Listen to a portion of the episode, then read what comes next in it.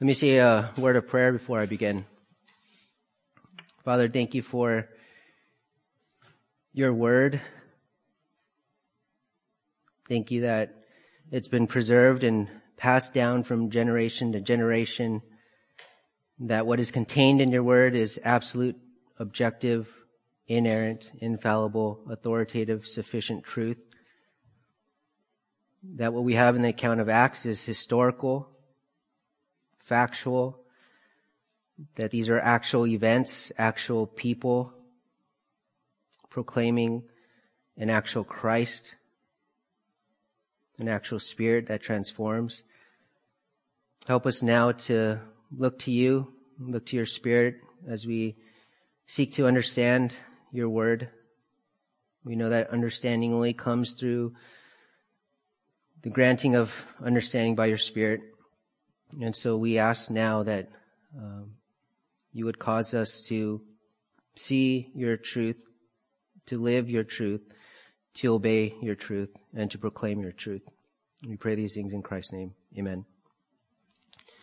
So I'm very excited to begin our study in Acts because it reminds me of how unique and special the church is. It's a special and unique thing to belong to Christ, to belong to the people of God, to belong to the family of God. And I pray that we would not lose sight of that, that we belong to something bigger than ourselves. And i have been reminded just how thankful I am to God, to Christ, to the Holy Spirit, and really for each one of you, that I'm connected to each one of you, bonded in Christ, in fellowship with all of you. And my prayer is that we would all come to a greater knowledge and understanding of what the church is. What the church is specifically as it relates to God's plan. It's so easy for the evangelical church to lose sight of what the church is and what the church does. This is evident in the kinds of worship services that are occurring across the country, Sunday after Sunday after Sunday, where worship is not primary, but rather the praise of man is primary, where church is less about exalting God and more about entertaining man, trying to attract people to come and fill the seats and so that they can make more money. Where church is more concerned about attracting the world by becoming more like the world rather than being like Christ and showing that we are not like the world and proclaiming a message of the kingdom of God is at hand. Repent and believe in the gospel. Where church is more concerned about accommodating unbiblical lifestyles than it is about holy living, calling sin what it is, and calling people to turn from sin and to live a life of obedience and righteousness in Christ. Where church is more concerned about social justice than true biblical justice, as God's word defines it. Where church is more concerned about comfort and convenience than about making disciples and evangelism. Where church is more concerned about its own goals and agenda rather than God's goal and God's agenda and God's plan and God's purpose for his people. Acts will remind us and help to bring clarity as to why the church exists. Why does the church exist and how all of redemptive history before the foundation of the world and more particularly since the fall has been divinely ordained and orchestrated for this present age. These latter days in which the church takes center stage in the plan of God and in which we are living in and in which we are here for and are to be used for to display the glory and love of God through the proclamation of the gospel for the spread of the gospel to the ends of the earth. John 3:16 and 17. For God so loved the world that he gave his only begotten son, that whoever believes in him shall not perish, but have eternal life. For God did not send the Son into the world to judge the world, but that the world might be saved through him.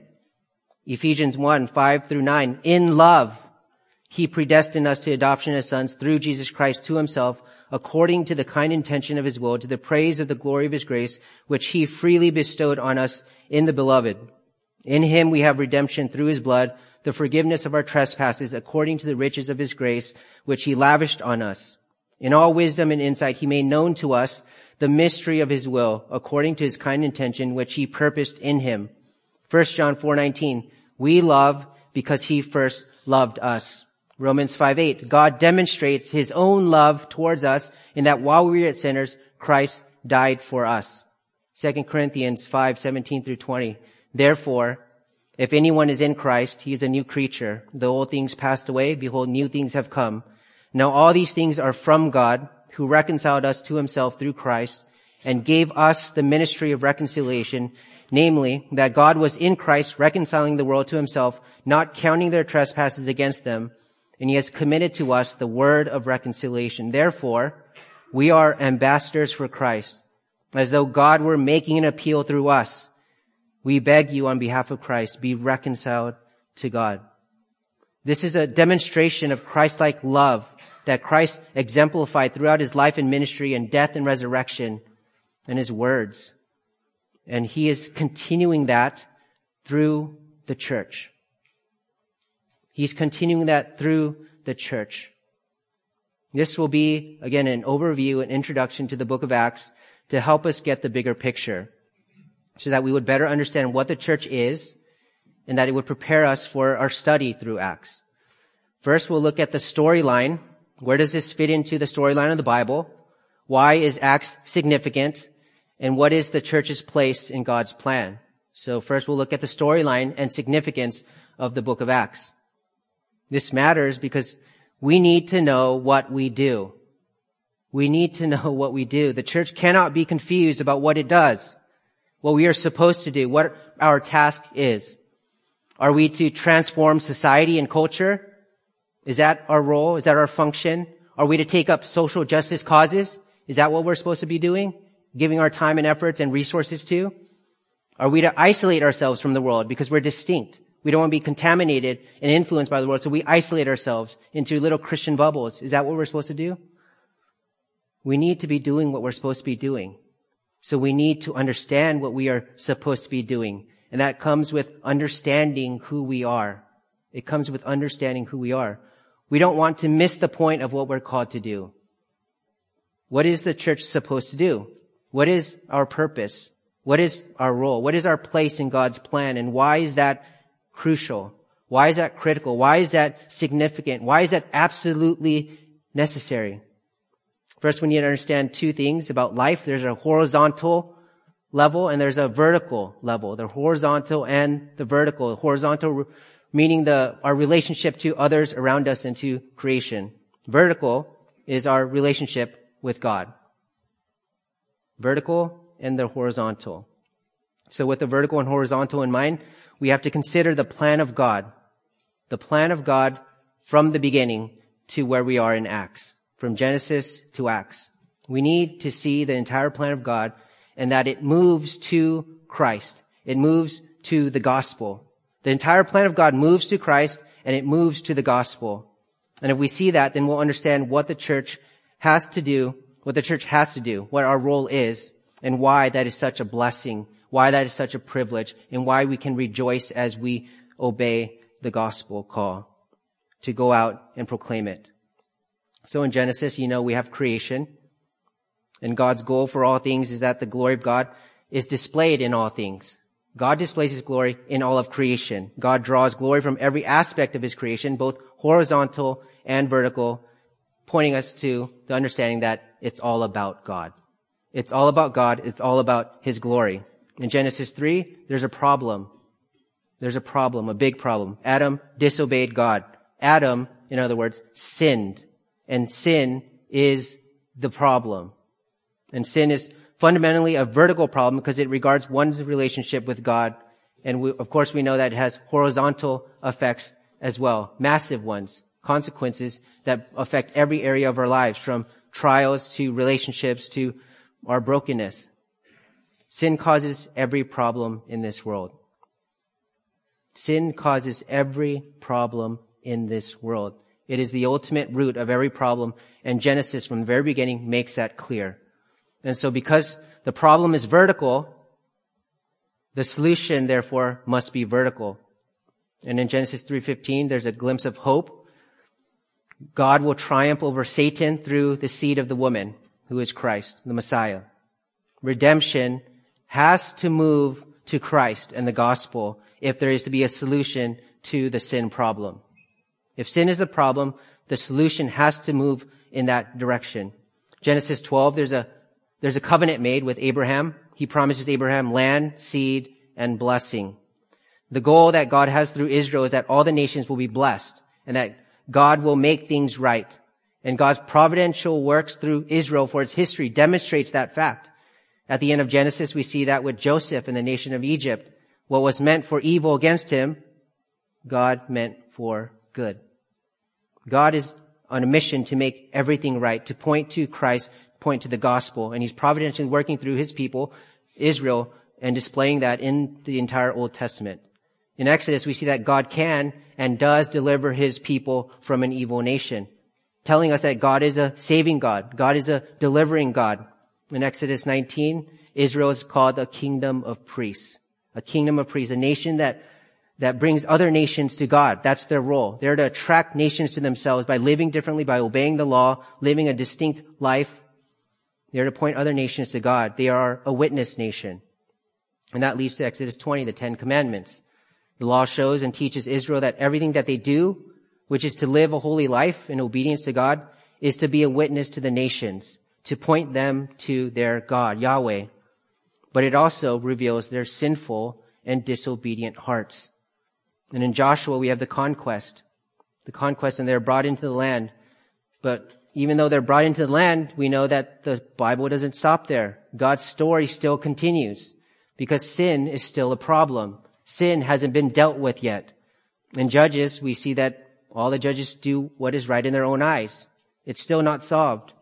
Sin is still present. Sin is still spreading. When you get to Solomon's kingdom, this time of rest, this time of flourishing, this time of abundance, this golden age, that faded away because of, again, sin, idolatry, immorality. It hasn't been dealt with yet. And at this point, people are wondering, does, does God really care about making things right? Is that really his goal? The restoration of all things, reversing the fall, making things better. Is he doing that still? Is he still at work? Because the problem is still sin. Sin is still everywhere. The prophets address that and they proclaim repentance or judgment, but they also proclaim a Messiah, a suffering servant and, and blessing. And we see that in Isaiah. But you need a new heart. You need a new spirit. That's in Ezekiel. There has to be the forgiveness of sins. Micah 7:18 says, "Who is a God like you who pardons iniquity?" There needs to be a, a, suffering servant, a Messiah. There needs to be blessing that comes. There needs to be a new heart, a new spirit. There needs to be forgiveness of sins. For God to make everything right, there has to be, again, the forgiveness of sins. Sins has to be, sin has to be dealt with. So the entire plan of God, again, moves to Christ. It moves to the gospel. In Zechariah 14, it recounts when Jesus will return again at his second coming during a dark time for Israel and will establish a new creation. In verse 9 it says, The Lord will be king over all the earth. In that day the Lord will be the only one, and his name the only one. He declares and promises to Israel that he will make everything right. And who does this? Who does this? Jesus. And that's a reminder to us that we don't change anything. We don't change anything. We don't change anyone. We are not the Messiah. We are not the hero. Our calling is to testify of the one who did and accomplished everything. Our goal, our calling is to testify of Christ. And the whole plan of God and even the entire Old Testament makes that clear by pointing to this servant that will make things right, that will die for the forgiveness of sins, atone for them. And in the New Testament, all of Jesus' miracles demonstrate that he can make everything right. He can deal with sickness, with leprosy, with paralytics, with hunger, with unity with all kinds of people, and even with death. He can make things right horizontally. But as the Old Testament anticipated, Jesus came to make things right vertically. The gospel. The problem of sin. In the Gospels, we learn that it is necessary for the Son of Man to die and to be resurrected. Sin must be dealt with, and then things can begin to be made right and move towards this new creation. And then you get to Acts. The ascension of Christ, the coming of this Holy Spirit as the apostles are called to be witnesses because they are eyewitnesses of the risen Lord called to testify of him. And then we have the beginning of the church, the establishment of the church.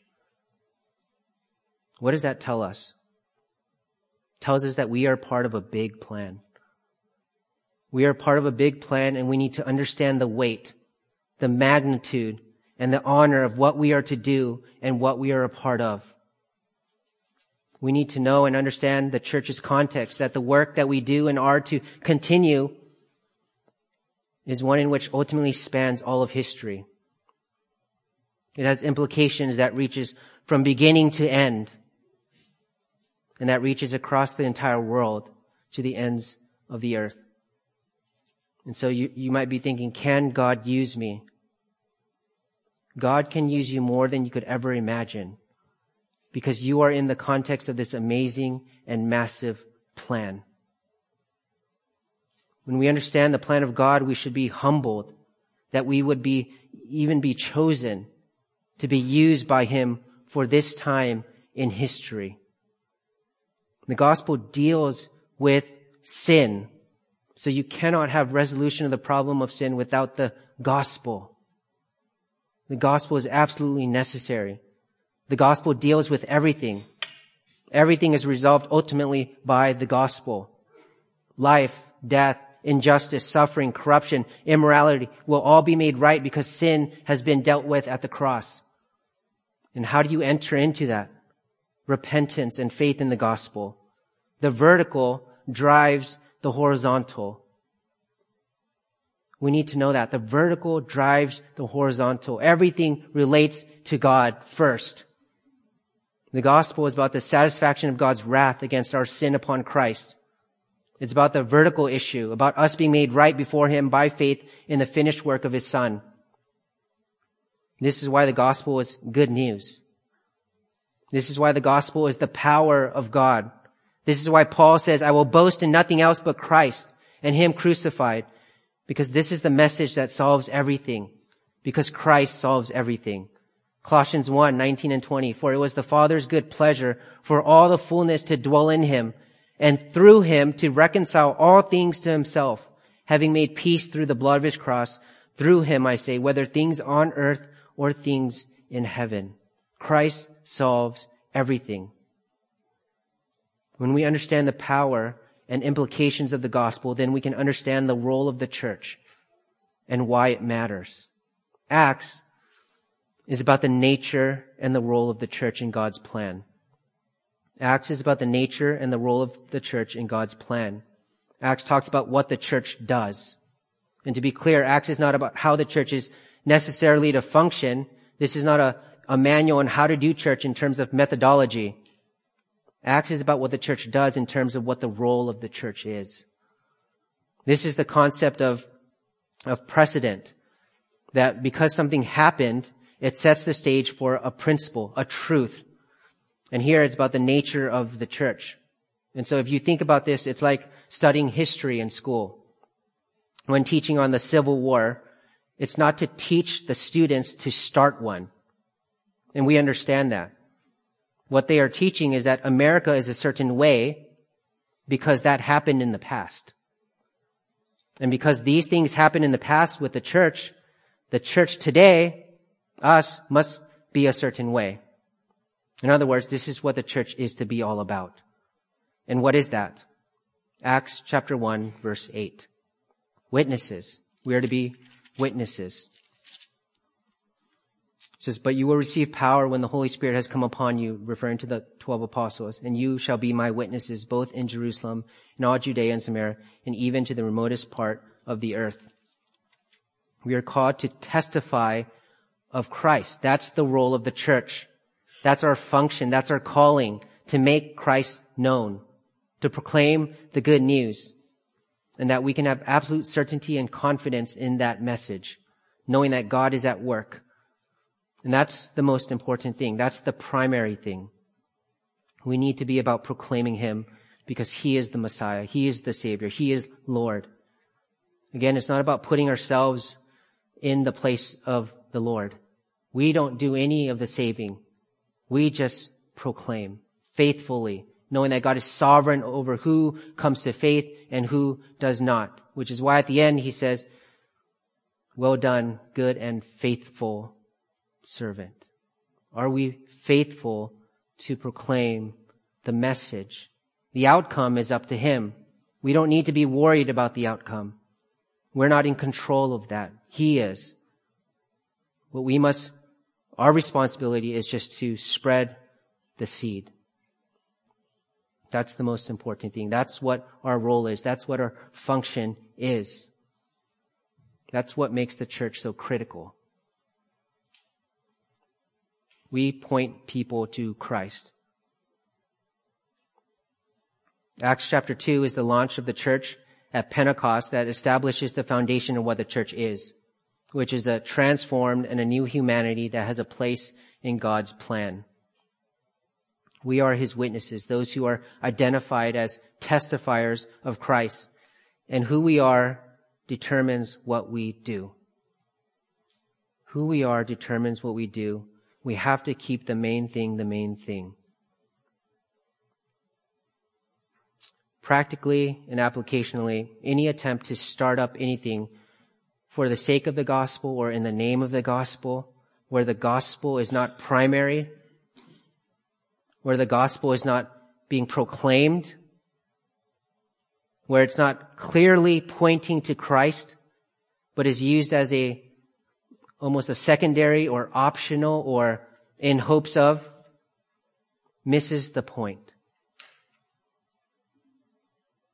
We need to be like a billboard that's right in your face. It needs to be very clear that as a church, we proclaim Christ and make him known.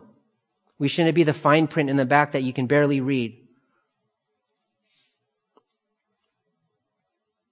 The church is the only institution, an instrument of God, an authority of hope in this world.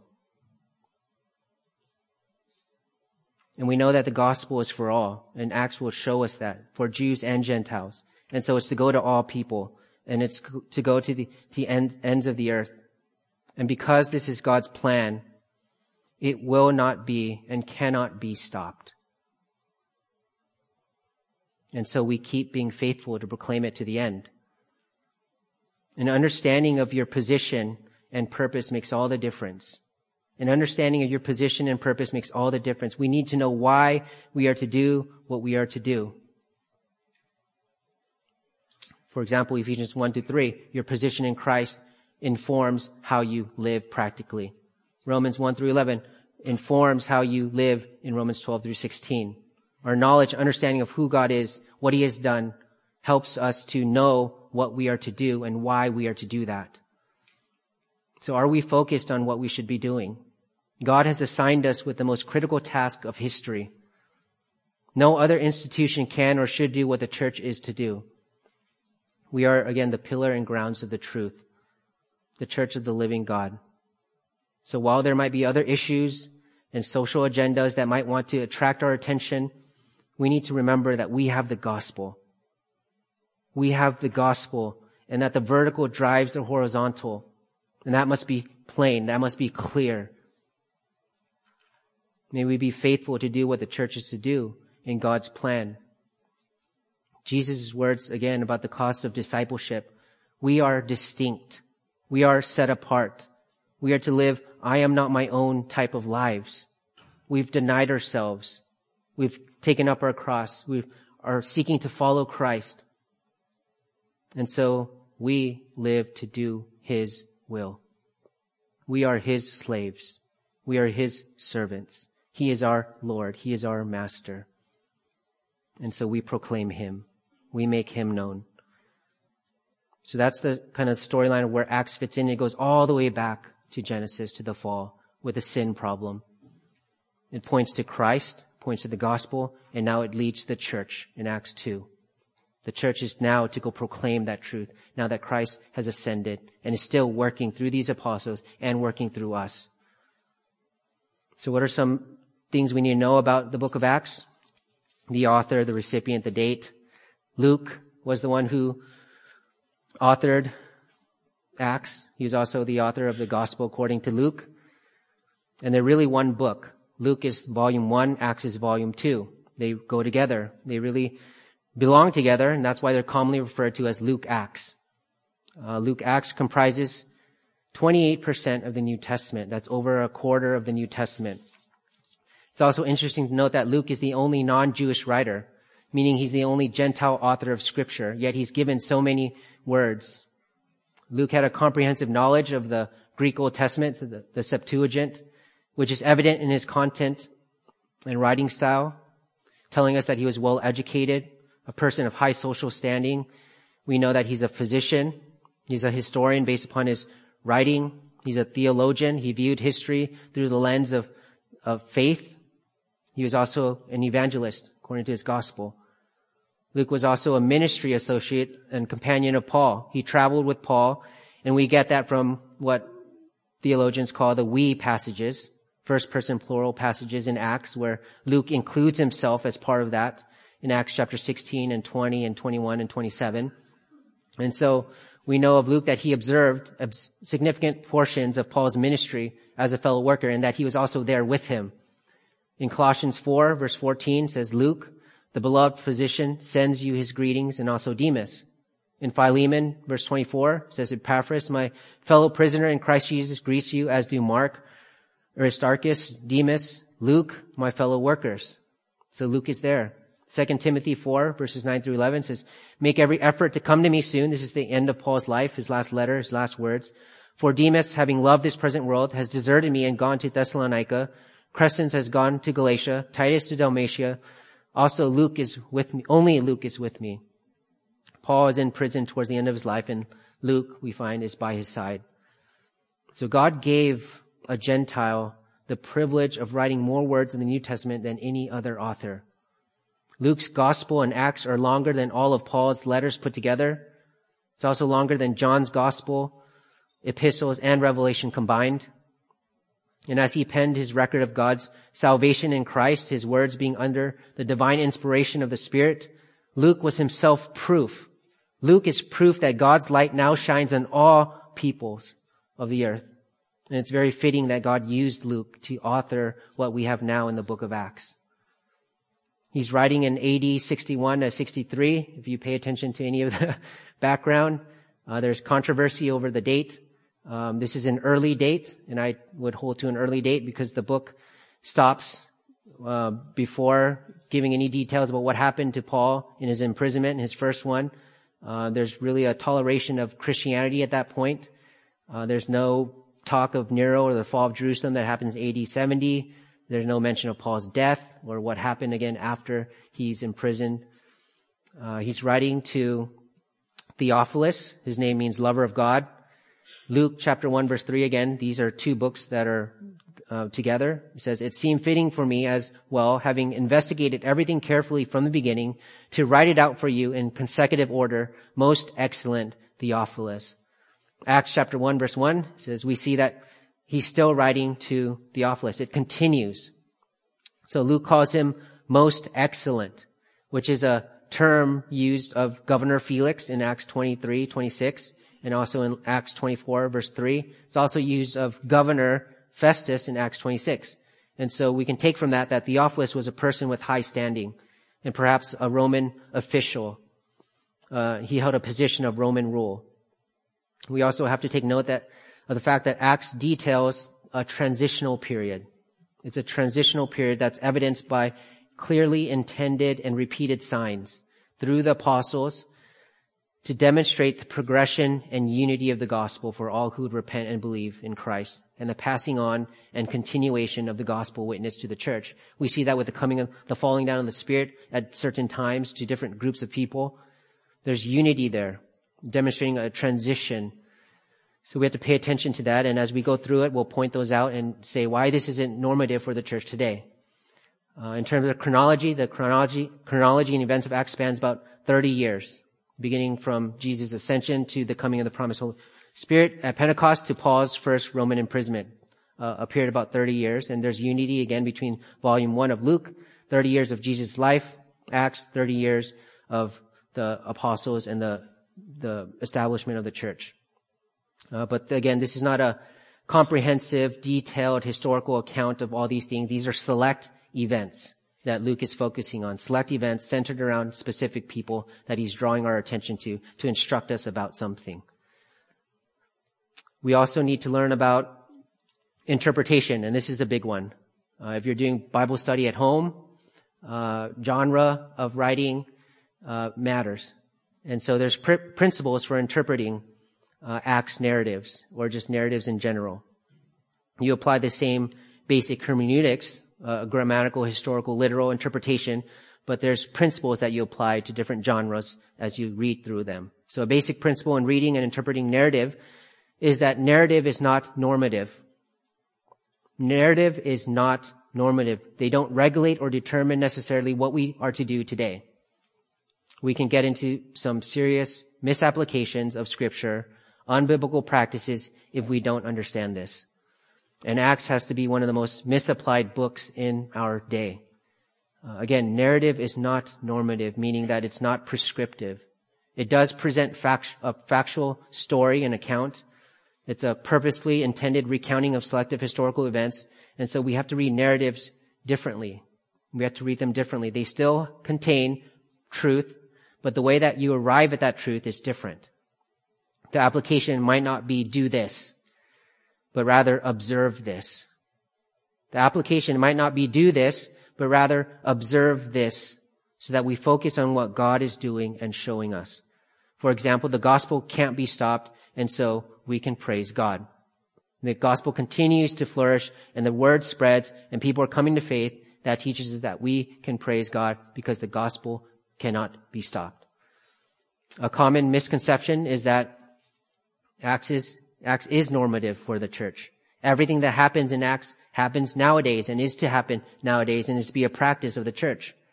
Why do uh, charismatics believe that tongues continue today? Because they see it in the book of Acts. Or the house church movement. Why does that happen today? Because they see it in the book of Acts. So how do we know what is and what isn't normative? How do we determine that? What guidelines, what guardrails do we have to help us determine that?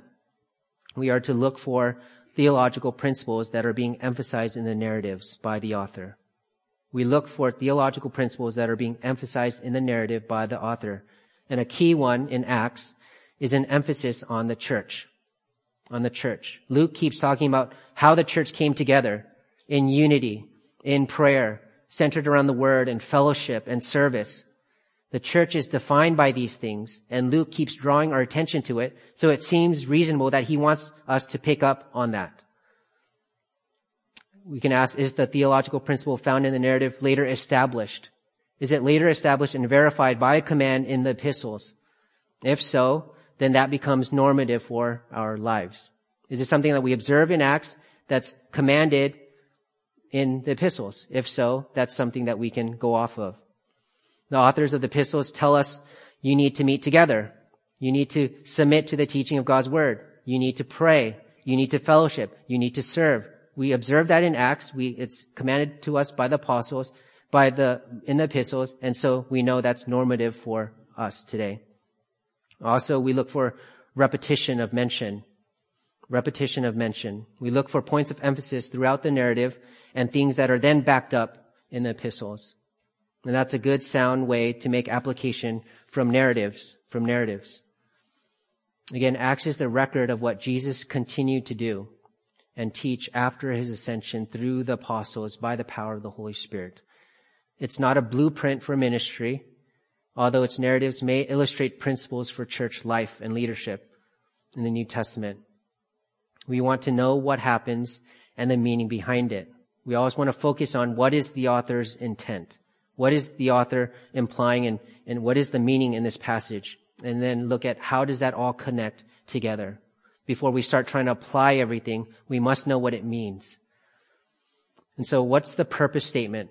What is the purpose statements for, for Acts? Luke chapter 1 verse 4 says, so that you may know, he, he's writing to Theophilus, so that you may know the exact truth, the exact truth about the things you have been taught. His reference to the things that you have been taught indicates that this person that he's writing to, Theophilus, had already received some instruction in the Christian faith. And so Luke writes to Theophilus to assure him of the things that he's been taught, to give him certainty and confidence in the Word of God concerning Jesus. And that carries over to Acts. So where Luke ends, Acts picks up. Acts is written to Theophilus and us today so that we would know with certainty that the word taught to us is absolutely true. It's absolutely true from the beginning and that Gentiles had a place in God's plan of salvation.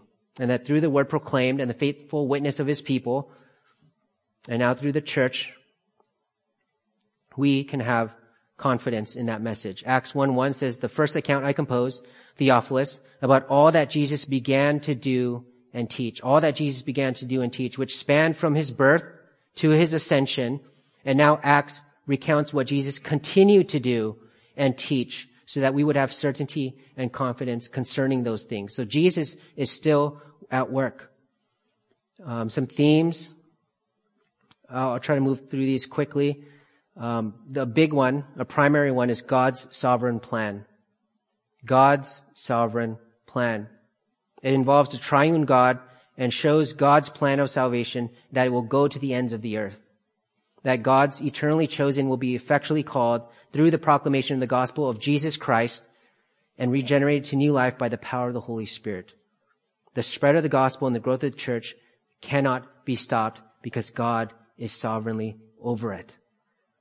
And we have the repetition of what we call dei in Greek, D-E-I, which means had to. This had to happen, or this must happen.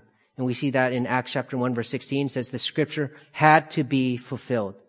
The scripture had to be fulfilled. In Acts 4:12, and there is salvation in no one else, for there is no other name under heaven that has been given among men by which we must be saved.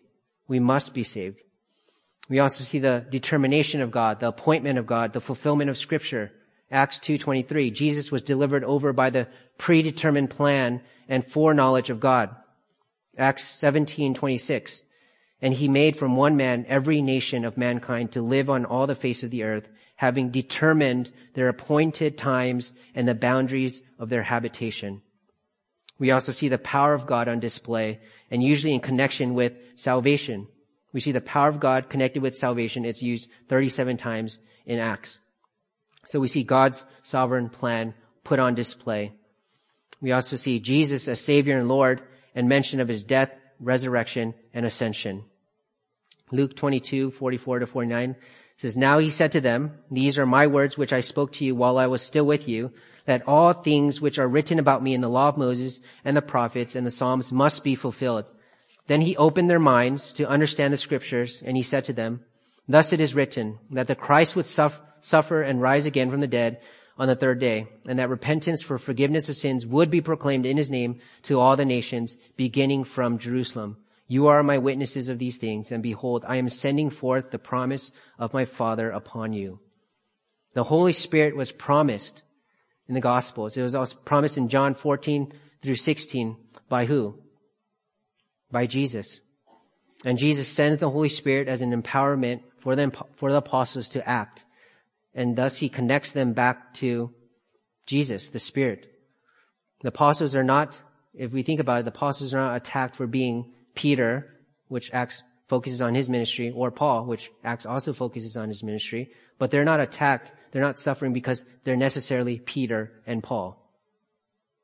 They're attacked for being identified with, proclaiming Christ. It's who they're proclaiming. That's why it's all good and friendly and there's no problems until you proclaim Christ. So there's a connection to Jesus, even with him promising the Spirit back in the Gospels and, and in John 14, 16 through 14 through 16. It points them to what Jesus is continuing to do and teach through the apostles by the Spirit to the apostles and now to the church. We see this emphasis on repentance and baptism and the breaking of bread. Uh, Acts 2:38 Peter says repent each of you be baptized in the name of the Lord Jesus Christ for the forgiveness of your sins. Acts chapter 5 verse 30 31 the God of our fathers raised up Jesus whom you had put to death by hanging him on a cross. He is the one whom God exalted to his right hand as a prince and a savior to grant repentance to Israel and forgiveness of sins, pointing to Christ granting repentance. Repentance and baptism we'll see over and over in the book of Acts. We also see, which usually gets emphasized the most, the ministry of the Holy Spirit. The ministry of the Holy Spirit. This continues the ministry again of the ascended Christ. The Holy Spirit enables and empowers the disciples.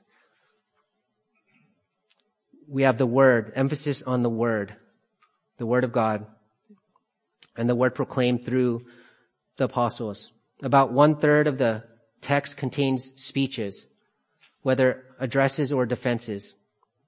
So a third of the book of Acts contains words, words of what people spoke. Uh, the word is clearly connected with the growth of the church. The word is clearly connected with the growth of the church. And the same Greek verb is used for referring to the increase in the number of disciples as it is in referring to the increase of the word, the spread of the word. And so there's a direct correlation between the spread of the word and the increase of the word with the increase of the number of the people and the disciples. It's by the Lord's words that he does his work. And now his apostles after ascension are his representatives. And so they speak a lot. And it's through their words that the work is accomplished. It's through their words that the work is accomplished. It's by the word that the church will grow. And we'll see that in Acts. The speeches will revolve around four main ideas. A testimony of the life, death, and resurrection of Jesus. The apostles tell people about Christ. Number two, the, off, the offer of the Holy Spirit and the forgiveness of sins. Number three, the requirement for, of repentance for sins. And four, the requirement for faith in Christ. And so what we see in, in these speeches is that they preach Christ. They offer the Holy Spirit and forgiveness of sins. They require repentance from, from those sins and faith in Christ. So what are they proclaiming? The gospel. They are proclaiming the gospel. We also see uh, an emphasis on prayer, just as we read in Acts 16 today. They're praying, and Peter's released. We have um, P- uh, Paul is released. We have Peter in a previous chapter. He's in prison people are praying for him. He's released. We have a call to leaders of the church that they would focus on prayer and the ministry of the word, and they'd select others to serve the church in different ways to free them up to do those things. There's a lot of emphasis on prayer. So word, the word and the prayer. We also see Israel's rejection of the message. Israel's rejection of the message and the Gentiles' acceptance of the message. This, this, this contrast between Israel turning away and then now the message going to the Gentiles, the Gentiles accepting that message. So Israel's rejection and Gentiles' acceptance. And Paul re- talks about that a lot. He says to the Jew first and then to the Greek. It all connects together. God's plan through Jesus and the Spirit has brought all kinds of people into his family. And Luke explains this new movement emerging out of Judaism and how it came to incorporate Jews and Gentiles into this new community of God through the establishment of the church. Jesus is Lord of all, and so the gospel is to be proclaimed to all. And we see the triumph of the gospel as it penetrates and expands from Jerusalem to Rome, and now is to continue even beyond that to the ends of the earth. So we, we see this anticipation of God's future work and plan for Israel as well. Even from the beginning of Acts chapter 1, God is not done with Israel. Everything that he has promised Israel, everything that um, is written in the Old Testament concerning Israel will come to pass. It has not transferred over to the church. We also see suffering, opposition, persecution coming as a result of the, the message proclaimed.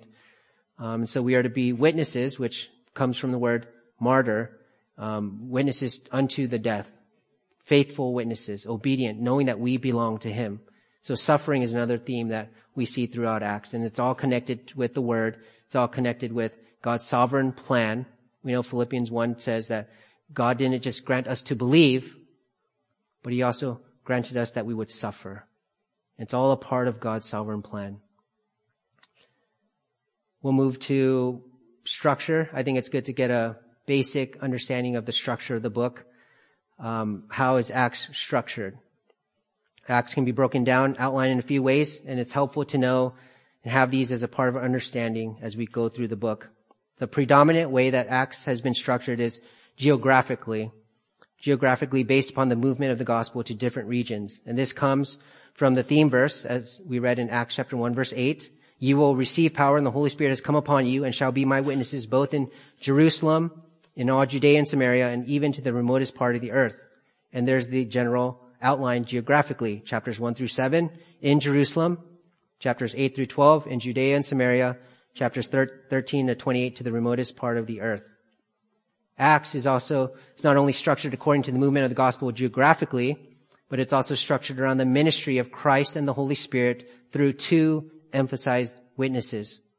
Acts chapter 1 through 12 through the ministry of the apostle Peter, mostly to Jews. Acts 13 to 28 through the ministry of the apostle Paul, mostly to Gentiles. And so the events selected and described by Luke in both of their ministries really parallel one another, showing that the gospel was intended for both Jews and Gentiles and the unity of Jews and Gentiles in Christ to highlight the continuity in, salva- in salvation history. It's all according to the one plan of God. Acts is also structured according to the triumph of the gospel in the face of obstacles and opposition and suffering and politicians and persecution and imprisonment and injustice, trials and tribulations. Acts is structured according to how the gospel continues to move forward and triumphs despite these hindrances. Each one of these sections is capped off with an affirmative statement of the continued progress of the gospel. And that really gives us encouragement and confidence and hope. In chapter 2 verse 47, the Lord was adding to their number day by day those who were being saved. Chapter 6 verse 7, this comes after facing opposition. The word of the God, the word of God kept on spreading and the number of the disciples continued to increase greatly in Jerusalem and many of the priests were becoming obedient to the faith. Chapter 9 verse 31, so the church throughout all Judea and Galilee and Samaria enjoyed peace, being built up, going on in the fear of the Lord and in the comfort of the Holy Spirit. It continued to increase. Chapter 12 verse 24, but the word of the Lord continued to grow and to be multiplied. 16 verse 5, the churches were being strengthened in the faith, were increasing in number daily. And there's more. So these mark off sections in the book where they face opposition, yet were affirmed with these statements that the word continued to triumph, that the gospel cannot be stopped. And that's another way to see the structure of the book of Acts. And so the book of Acts clearly shows that the word of God will continue to spread unhindered because God's plan cannot be hindered. And some application that we can take about the general book of Acts is it will help us better understand and have a greater perspective of the epistles. So not only will Acts help us get a better understanding of what's contained in Acts, but Acts will help us understand really the entire Bible and specifically the epistles uh, in the New Testament. We need Acts to understand the epistles. Acts impacts every single epistle in the New Testament. In Acts, we learn about Paul and his conversion and how through his gospel ministry, primarily to Gentiles, churches began and sprung up in Asia Minor, Macedonia, Achaia, and Crete. In Paul's epistles, we learn that circumcision is not required, but only faith alone in Christ alone. Well, what happened to the covenant sign that distinguished God's people since really Abraham's day? Acts fills us in on that. In Paul's epistles, we learn that the promised Spirit has arrived and that anyone who lacks the Spirit does not belong to Christ. Romans 8 verse 9, and that the Spirit incorporates Jews and Greeks, slave and free into one body, enabling them to serve one another in love. 1 Corinthians 12 verse 13. Acts answers when and how the Spirit came. Paul provides instruction and exhortation for unity between Jews and Gentiles and addresses Judaism and the law. Acts gives us the background to that. So we need Acts to understand all of the New Testament epistles. It gives us a, a, better understanding of what happened before and why Paul is writing these things now. Another application is given to us as we study through Acts is how we are to live. How we are to live. And again, we shouldn't necessarily be seeking to imitate the apostles, but more so what the, what the believers were doing. What they were doing and understand that they become, that they become examples for us. Over and over again, Luke draws attention to this new humanity. We already pointed out he draws our attention to the church and what they did. He draws our attention to this new humanity and he says, guess what they're doing? What do we observe from them? They were submitting themselves to the teaching of God's word. to fellowship, to the breaking of bread, and to prayer. That's what happens in the local church. That's how we should be living our Christian lives. And that, and living that simple life is the means by which the gospel progresses. Living that simple life is the means by which that gospel progresses.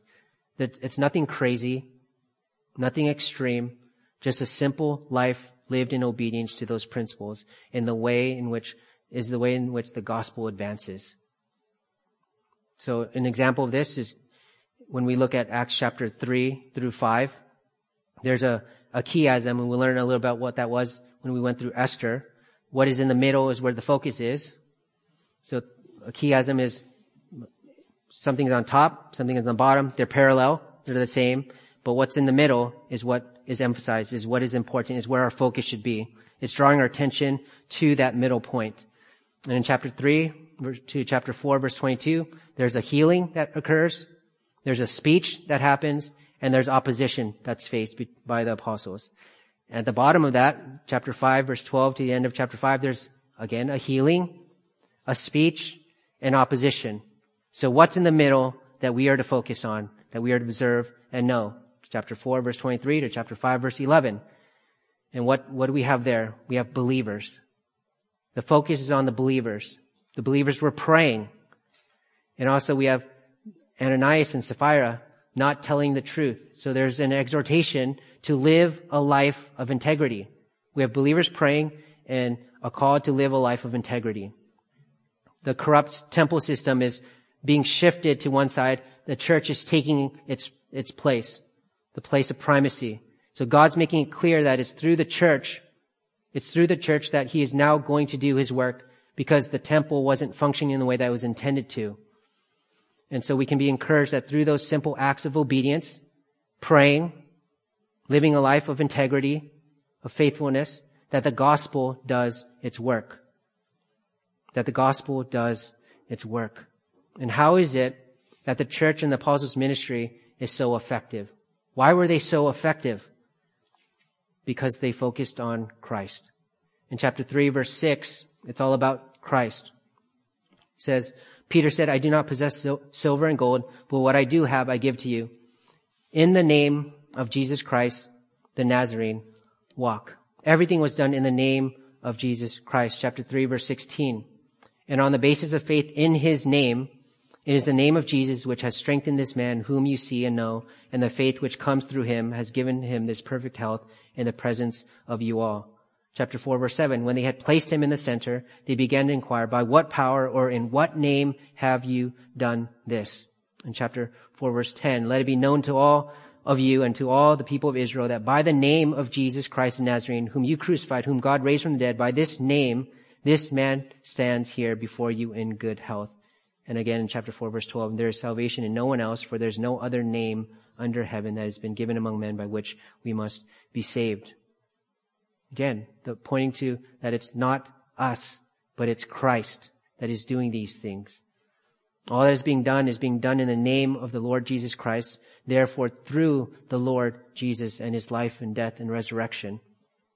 Luke is encouraging us to live a life of boldness and of, pro- of proclaiming the gospel, a consistent witness to Christ, a life of prayer, not underestimating what the Lord will do through our faithful prayers, and an anticipation of suffering as well.